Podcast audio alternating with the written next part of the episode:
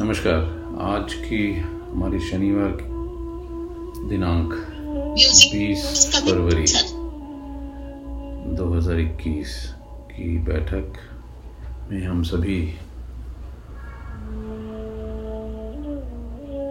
उपस्थित beautiful souls का बहुत हार्दिक स्वागत है। और, गोरखबानी चल रहा था, कुछ नौ एक स्टडी क्लासेस हो चुकी हैं। तो उसी तारतम्य में हम आगे कोशिश करते हैं। सारा का सारा जो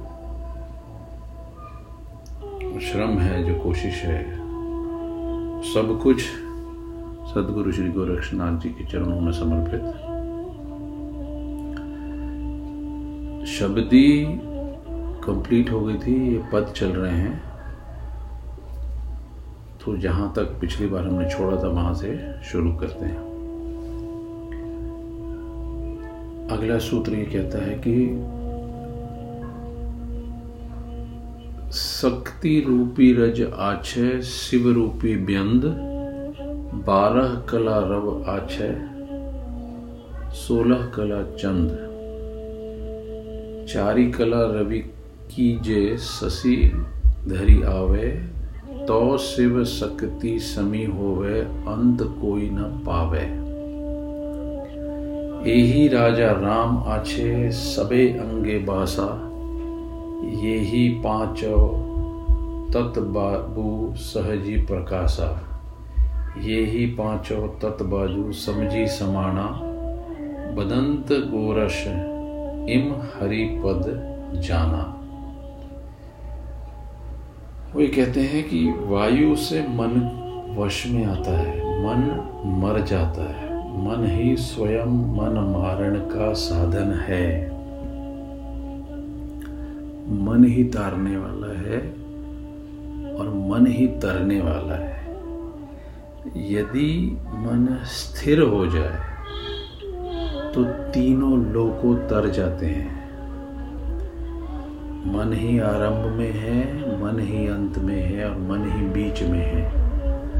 अर्थात मूल रूप में मन शाश्वत तत्व है। जो बाह्य मन को विवश करने वाले विषय विकार हैं, वो मन के द्वारा ही छूट सकते हैं। अब रक्त शक्ति स्वरूप है और बिंदु शिव स्वरूप है। जो बारह कलाएँ जिनकी बात कर रहे हैं, वो मूलाधार से लेकर ऊपर तक सूर्य की हैं और जो सोलह कलाएँ कह रहे हैं, सहस्त्रार्थ में जो अमृत तत्व स्त्रावक है, वो चंद्रमा है। अभी तो सूर्य की प्रधानता है, अर्थात शक्ति या माया प्रबल है। अगर रवि की या सूर्य की ये चारों कलाएँ शशि में या चंद्र में मिल जाएँ तो शिव और शक्ति सम हो जाती हैं। और परम अनुभूति प्राप्त हो जाती है, जिसका कोई भी अंत नहीं होता है। सो सूरज की चार कलाएँ और चंद्रमा की सोलह कलाएँ।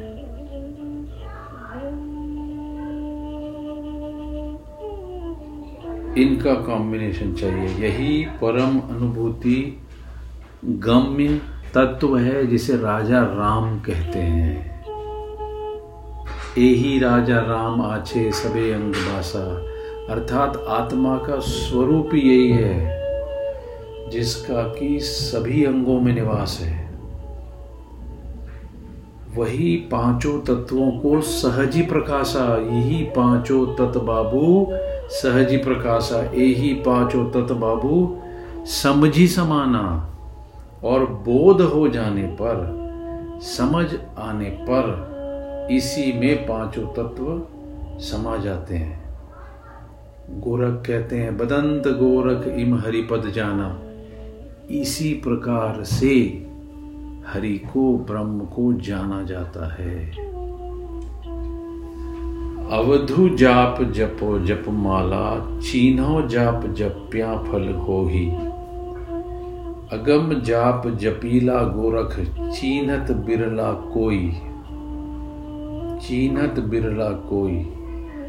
कवल बदन काया करी कंचन, चेतनी करो जप माली। अनेक जन्म ना पातगी छूटे, जंपत गोरख चवाली। एक अशीरी अंकार जपीला, सुने अस्थूल दोई बाणी। प्यंड ब्रह्मांड समितुले व्यापीले एक अशीरी हम गुरुमुखी। हे अवधू जप की माला को पहचानो और वह जपो जिससे वास्तविक ब्रह्म की अनुभूति का फल मिले। जिस अगम जप का जाप गोरख ने किया है, ऐसा जाप बिरला ही कोई कर पाता है। कमल बदन काया करी कंचन, कमल मतलब चक्र। चक्र को तो इग्नाइट करो, लेकिन बदन या मुँह काया है और सोना या उसके जो मन के है, वो चैतन्य है। जप की माला मतलब जिस पर वो मन के गुथे हुए हैं। गोरख कहते हैं कि इस प्रकार अगर जप करते करते चक्रों पे काम करोगे तो अनेक जन्मों के पातक छूटते हैं। साधारणतः हम वाचनिक मंत्रों का जाप किया करते हैं। उसमें अक्षरों की अलग संख्या होती है, जैसे द्वादश अक्षर मंत्र या सोलह अक्षरों वाला षोडश मंत्र। किंतु गोरख जिस मंत्र का जाप करते हैं, उसका बाह्य वाणी से संबंध नहीं इसीलिए एक अक्षर या दो अक्षर का वो दूसरा अर्थ बताते हैं।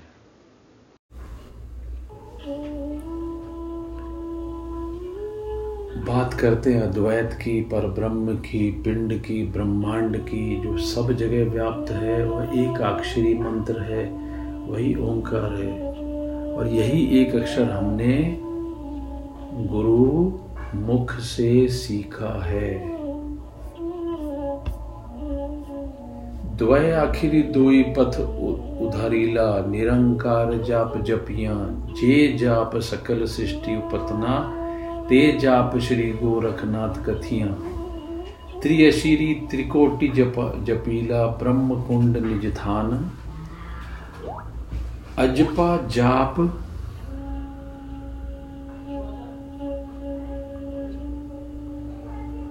अजपा जाप जपंता गोरख आतित अनुपम ज्ञान। चौ अक्षरी चतर बेद थपीला, चारे शांसी चारी बाणी। मछिंद्र प्रसादे जति गोरख बोलिया, अजपा जपील धीर राणी। राम रमित सो गही चौगान, काहे भूलत हो अभिमान? धरन गगन बिज़ी नहीं, अंतरा केवल मुक्ति मैदान। जो दो अक्षरों का जप यह है कि हमने निरंकार का जप करते हुए इस लोक को, परलोक को, निर्गुण को, सगुण को, सूक्ष्म को, स्थूल को सबको उद्धार कर दिया। इस प्रकार के दो अक्षरों के जब से सारी सृष्टि उत्पन्न हुई है। जो त्रिकुटी में जो ब्रह्म का कुंड है, वही आत्मा का निज स्थान है। अजपा जाप चार प्रकार के हो सकते हैं जहाँ पे तो वाचनिक यानी जिसमें हम कहें, आवाज़ आती हो, जीप भी चलती हो, दूसरा ओंठ बंद हो, लेकिन जीप चलती हो। तीसरा मानसिक हो, और चौथा स्वतः ही चलता हो। स्वतः चलने वाला जाप अजपा जाप। तो अजपा जाप करते हुए पहुँच के बाहर, जो अनुपम नॉलेज है उसको गोरखनाथ ने प्राप्त किया है। और वही त्रय अक्षरी मंत्र जप है। जैसे चतुर्वेद हैं, उन्होंने उद्वेज उषम अंडज और पिंडज ये चार खानी तय करके चार वाणियाँ पैदा की हैं। वो सहज, संगम, सुपाह और अतीत कहलाती हैं। इनके बीच में अगर अजपा जाप में स्थिर रहना हम सीख लेते हैं। किसके प्रताप से? मछंदर नाथ के। तो वह चतुर अक्षरी मंत्र जप है।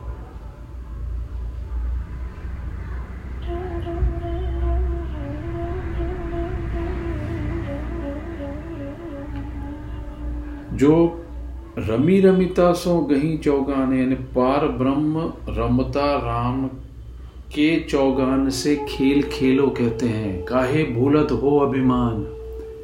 अभिमान में क्यों भूल जाते हो? पृथ्वी और आकाश के बीच में कोई अंतर नहीं है। धरन गगन बिची नहीं अंतरा। केवल मुक्ति मैदानम। सिर्फ़ हमारी दृष्टि का भेद है और इस भेद का खत्म होना। ही कैवल्य मुक्ति का वृहत्तर मैदान कहा जाता है। एक मय अनंत अनंत मय एके, एक अनंत उपाया। अंतरी एक सौ परचा हुआ, तब अनंत एक मय समाया। अद्भुत है साहब। अहरणी नाद ने व्यंद हथौड़ा, रवि शशि शाला पवन, मूल चापी ढिड आंसड़ी बैठा, तब मिट गया आवागमन। सहज पलांग पवन करी घोड़ा, ले लगाम चित चबका, चेतनी असबार ज्ञान गुरु करी, और तजो सब ढबका।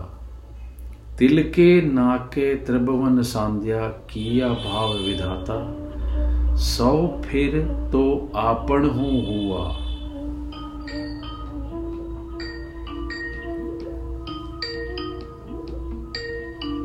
आपके सर फ़ोन कर रहे हैं। एक मिनट।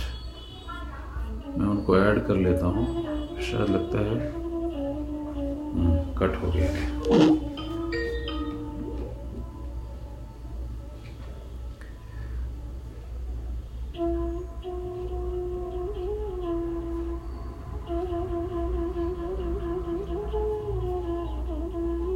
जी हम आ गए ठीक है। सो सहज पलांग पवन करी घोड़ा, लय लगाम चित छबका चेतनी अवसर ज्ञान गुरु करी, और तेजा सब डबका। तिल के नाके त्रिभुवन सांध्या, किया भाव विधाता। सौ तो फिर आपन ही डूबा, चाको ढूंढण जाता। एक ही अनंत और अनंत में एक एक ही अनंत सृष्टि है। सब तरफ़ वही व्याप्त है और अनंत सृष्टि में एक ही पर ब्रह्म का निवास है। उसी ने सृष्टि को उत्पन्न किया और उसी के अभ्यंतर में, मध्य में, बीच में, हृदय में, अगर उससे एक परिचय प्राप्त हो जाए, तब सारी की सारी अनंत सृष्टि एक में ही समा जाती है। बूंद समानी संबंध में या संबंध बूंद में समानी वो इस कंडीशन हो जाती है। सो so, अनाहद नाद अहरन है और बिंदु है हथौड़ा। अद्भुत है साहब। ईड़ा पिंगला नाड़ियाँ हवा करने की धोकनी अहरनी नाद ने व्यंद हथौड़ा रवि शशिशाला पवनम। मूल चापी ढिंडासनी बैठा तब मिट गया आवागमन। ईड़ा और पिंगला नाड़ियाँ हवा करने की धोकनी है। मूलाधार को दबाकर दृढ़ आसन में बैठो। और लोहारी करो, जिससे आवागमन मिट जाएगा। है ना पते की बात? सहज पलांग पवन करी घोड़ा, सहज की जीन। सहजता की जीन जो है, पवन का घोड़ा है। लय लगाम चित चबका जब जो जय की लगाम बनाओ, चेतना को सवार कर लो उस पर। और इस प्रकार सब उपायों को छोड़कर उस सवारी से होते हुए गुरु ज्ञान तक पहुंचो और उसे प्राप्त करो। जैसे मैंने मतलब गोरख ने त्रिभुवन का संधान कर लिया, लक्ष्य कर लिया, देख लिया, पा लिया, छान डाला, पर परब्रह्म न मिला। कहा मिला? तिल के नाके त्रिभुवन सांध्या तिल की ओट में। किया भाव विभाता। सोते फिर आवण ही डूबा, जाको ढूंढण जाता। परंतु जब विधाता ने हृदय में भाव उत्पन्न किया मतलब सच्ची लगन लग गई तो जिसे ढूँढने जा रहा था मैं मैं वो ही हो गया। आसती कहूँ तो कोई न पतिजे, बिन आसती क्यों सीधा? गोरख बोले, सुनो मछिंदर हीरे हीरा बीधा। तब बणी झील्यो, तब बणी झील्यो, ज्यू मोरा मन पतियाई। सहज गोरख नाथ बणिज कराई, पंच बलद नौ गाई सहज सुभावे, वाशर लियाई, मोरे मन उड़ियानी आई। सुरहट घाट अमह बजियाणा सुनी हमारा पसारा। लेण न जानो देख न जानो एद्वा भजन हमारा। भनंत गोरखनाथ मचिंदर पूता एद्वा भजन अर्थी करनी अपनी पार उतराना बचने लगा साथी। जब मैं कहता हूँ कि पर ब्रह्म है तो कोई मानता नहीं है, कोई विश्वास नहीं करता है। परंतु अगर वह नहीं है तो इतने अनंत समय से अनंत सिद्ध, इतने कष्टों को, साध्यों को, साधनों के द्वारा क्यों इसे सीखते रहे? असल बात तो यही है मचंद्रनाथ कि इन सब साधनियों का उद्देश्य हीरे से हीरे को बेधना है।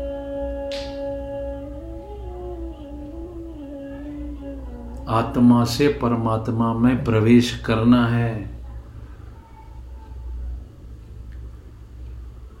वो कहते हैं कि इस तत्व का इतना व्यापार करो कि मेरे मन में विश्वास हो जाए कि खरा सिर्फ़ यही एक व्यापार है। गोरख जो है, वो सहज ज्ञान का वाणिज्य करते हैं। पाँच बैल हैं, वो कहते हैं। पाँच बैल मतलब पाँच ज्ञानेन्द्रियाँ सहज गोड़ख नाथ बणिज कराई पंच बलद नौ गाई। नौ गाई मतलब नौ गैया हैं। मीन्स नौ रंध्र हैं।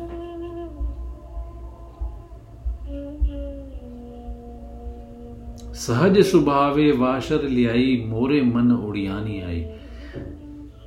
वो जो नौ रंध्र है, पाँच बैल हैं, जिनके लिए सहज भाव का घर बनाया गया है। बाखर बनाया गया है। इसलिए उनकी प्रवृत्ति भी सहज अनुरूप हो गई है और मेरा मन बहुत ऊँची उड़ान लेने लगा है। जब उड़ान लेता है तो सुरहट घाट अमह बचिराणा सुनी अमर पसारा। सुरहट यानी बहुत ऊँचे घाटों में और ऊँचे स्थानों का मैं व्यापारी हूँ। शून्य का मैंने पसारा किया है। अर्थात बेचने की सामग्री शून्य। अर्थात दूसरे अर्थों में शून्य परम ब्रह्म। मैं न लेना जानता, न मैं देना जानता।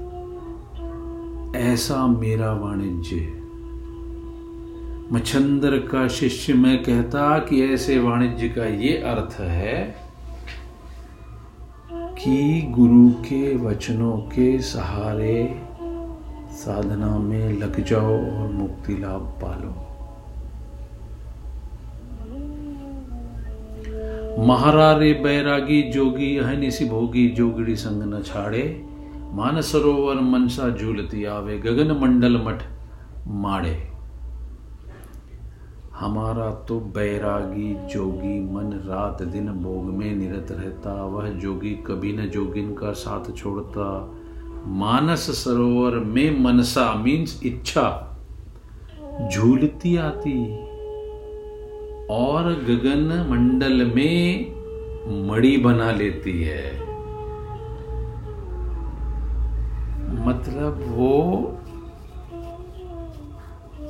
विशुद्धि चक्र के ऊपर ही रमण करने वाले जोगी हैं। कौन अस्थानिक तोरा सासू न सुसरा? कौन स्थान को तोरा बासा? कौन स्थान तू जोगणी बेटी? कहाँ मिलाया घर बासा?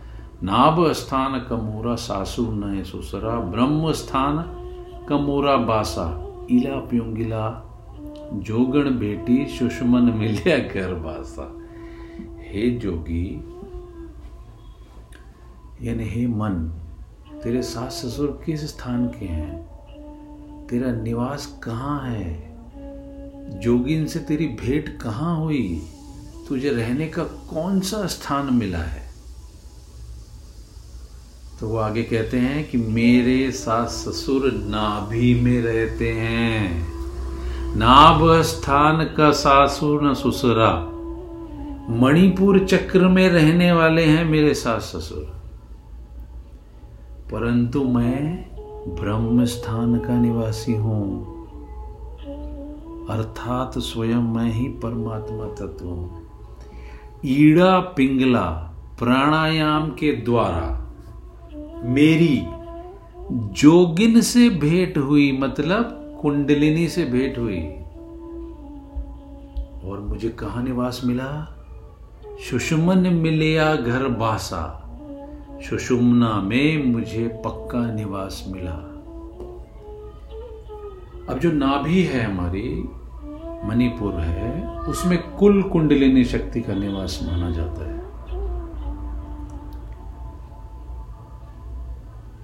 नाभि से दो इंच नीचे का मामला है। इसी शक्ति, इसी मूल, इसी आदि इसी आदि माया के द्वारा सृष्टि का निर्माण होता है। इसलिए उसे ब्रह्मा या सावित्री का निवास कहा जाता है और इनको ही सास ससुर कहा जाता है। क्यों? क्योंकि ये स्थूल माया को पैदा करने वाले हैं।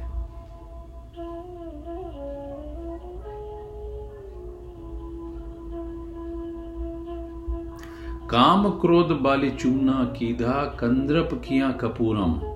मन पवन दो काय सुपारी, उन्मन तिलक सिंदूरम। ज्ञान गुरु दो, तुब अम्हारे मनसा चेतनी डांडी।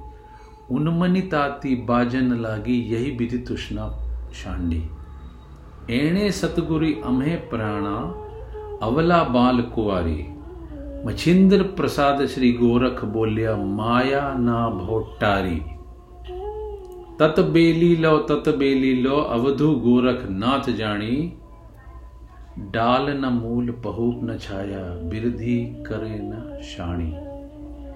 यह जो जोगी है, यह जो मन का जो माया का भोग इस प्रकार करता है कि बलवती न होने पाए। काम क्रोध को उसने जलाकर चूना, कर दिया है, भस्म कर दिया है। और कामदेव के कपूर, कामदेव को कपूर बना दिया है। जो मन है और जो पवन है, ये दोनों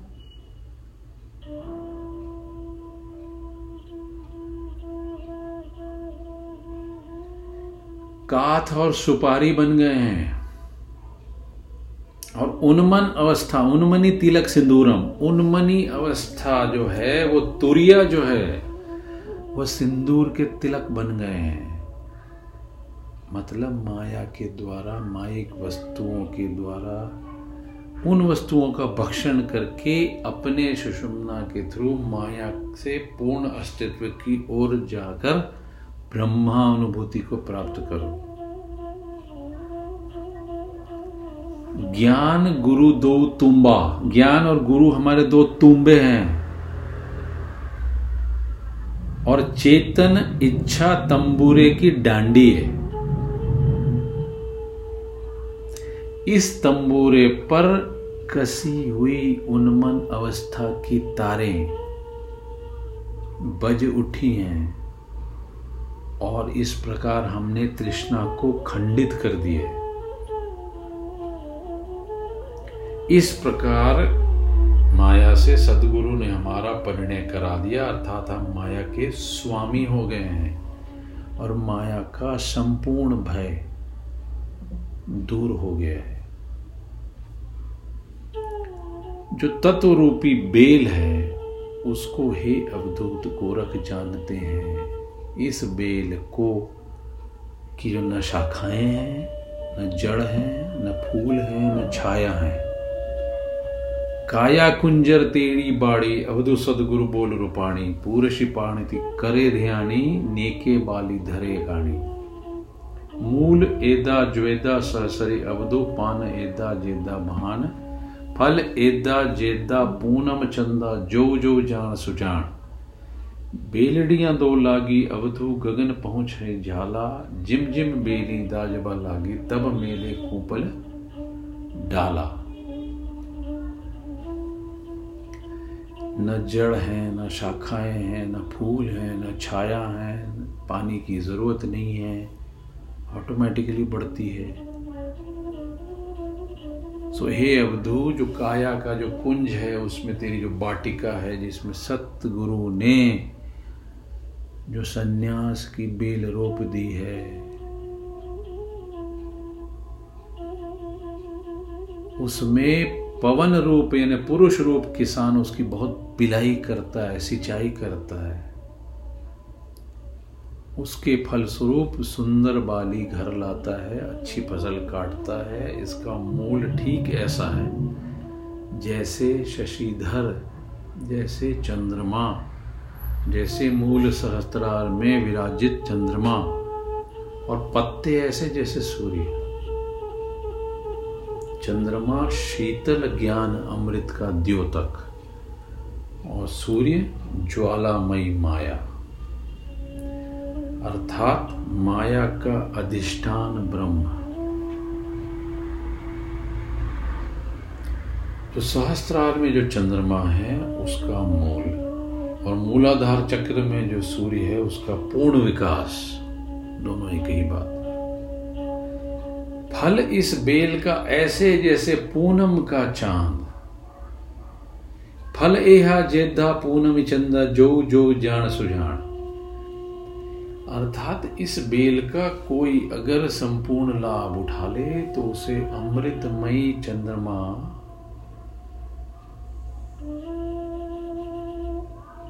का अमृत प्राप्त हो सकता है। और उसको सुजान लोग ही जान सकते हैं। अब इस बेल पर अगर आग लगती है, आग मतलब संसार रूपी, दुख रूपी अग्नि। बेलड़ियाँ दो लागी, अब दु गगन पूछी जाला। जिम जिम बेली दाजवा, ताही मेले कुपल डाला। तो वो इतनी भयंकर होती है कि उसकी लपटे झाला ज्वाला आकाश तक पहुँच जाती है। किंतु ज्यो ज्यो बेल पर आग लगती जाती है त्यों त्यों शाखाएँ कोपल डालने लगती हैं। जैसे संसार की जलन बढ़ती जाती है, उतना ही मनुष्य उसमें उलझता चला जाता है। और बेल काटे नहीं कटती। सारे प्रयत्न बलात् नष्ट हो जाते हैं, लेकिन कोपले नष्ट नहीं होती। इन्हें सिर्फ़ सहस्त्रार में ज्ञानामृत में चंद्रमा के अमृत से ही कुंभलाया जा सकता है। किंतु इस बेल का सर्वथा नाश नहीं हो सकता। माया का एक व्यक्ति के लिए नाश तो हो सकता है, परंतु शेष संसार को फिर बांधे रखेगी। एक की साधना से संसार मुक्त नहीं होता। अपितु अपने आप, अपने बंधन को हम मुक्त कर पाने में सक्षम होते हैं।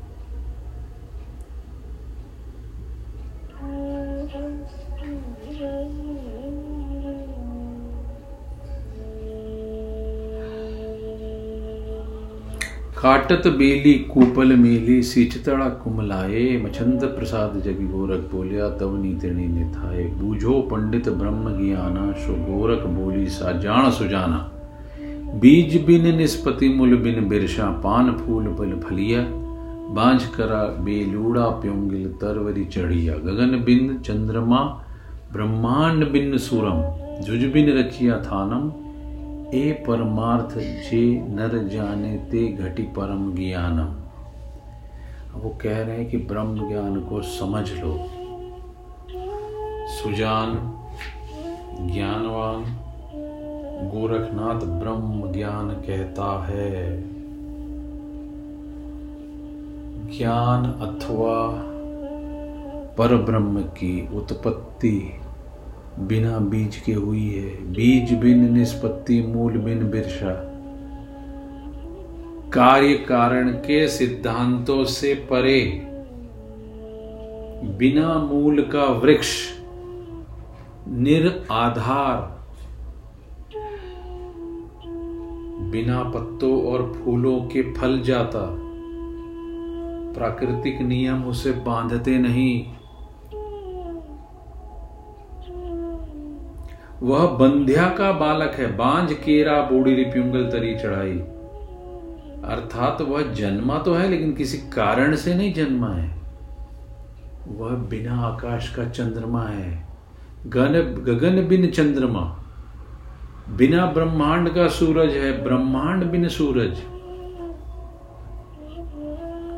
बिना मैदान का युद्ध है। इस प्रकार के परमार्थ को अगर कोई जानने में सक्षम हो जाता है तो उसके भीतर परम ज्ञान की उपलब्धि स्वयं ही आ जाती है।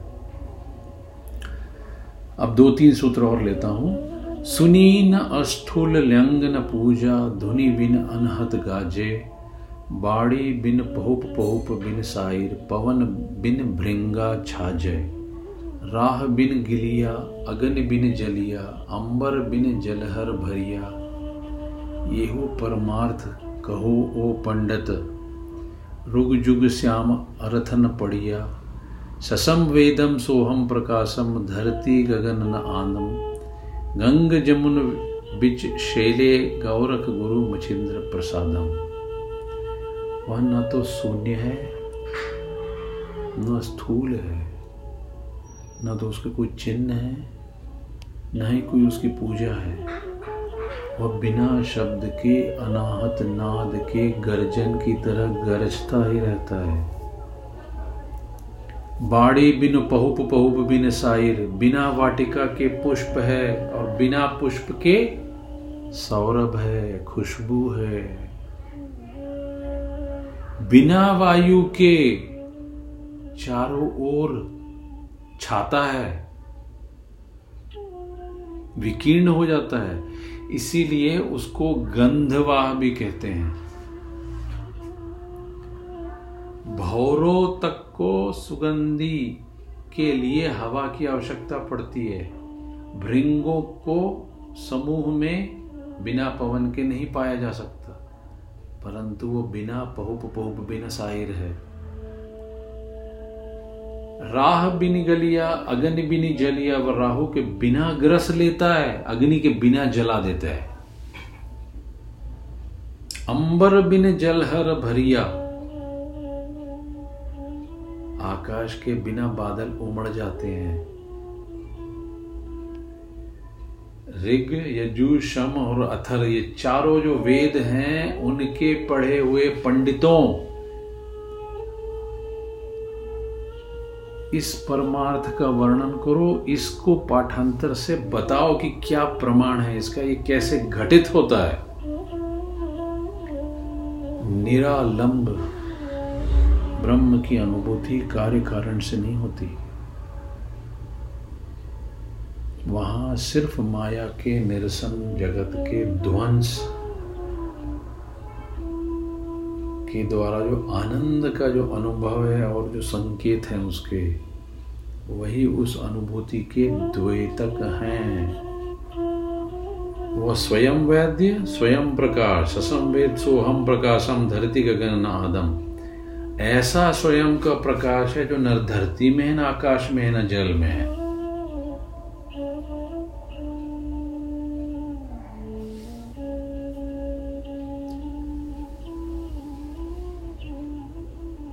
आदि काल तक उसका संकेत भी नहीं हो सकता है। गुरु मछिंदर के प्रसाद से गोरखनाथ गंगा जमुना के बीच में सुषुम्ना में खेल रहा है। गंगा मतलब ईड़ा, जमुना मतलब पिंगला। अर्थात समाधिस्थ होकर आत्म साक्षात्कार कर रहा है गुरु मछिंदर के चरणों में प्रणाम। आज मैं इतना ही लेता हूँ।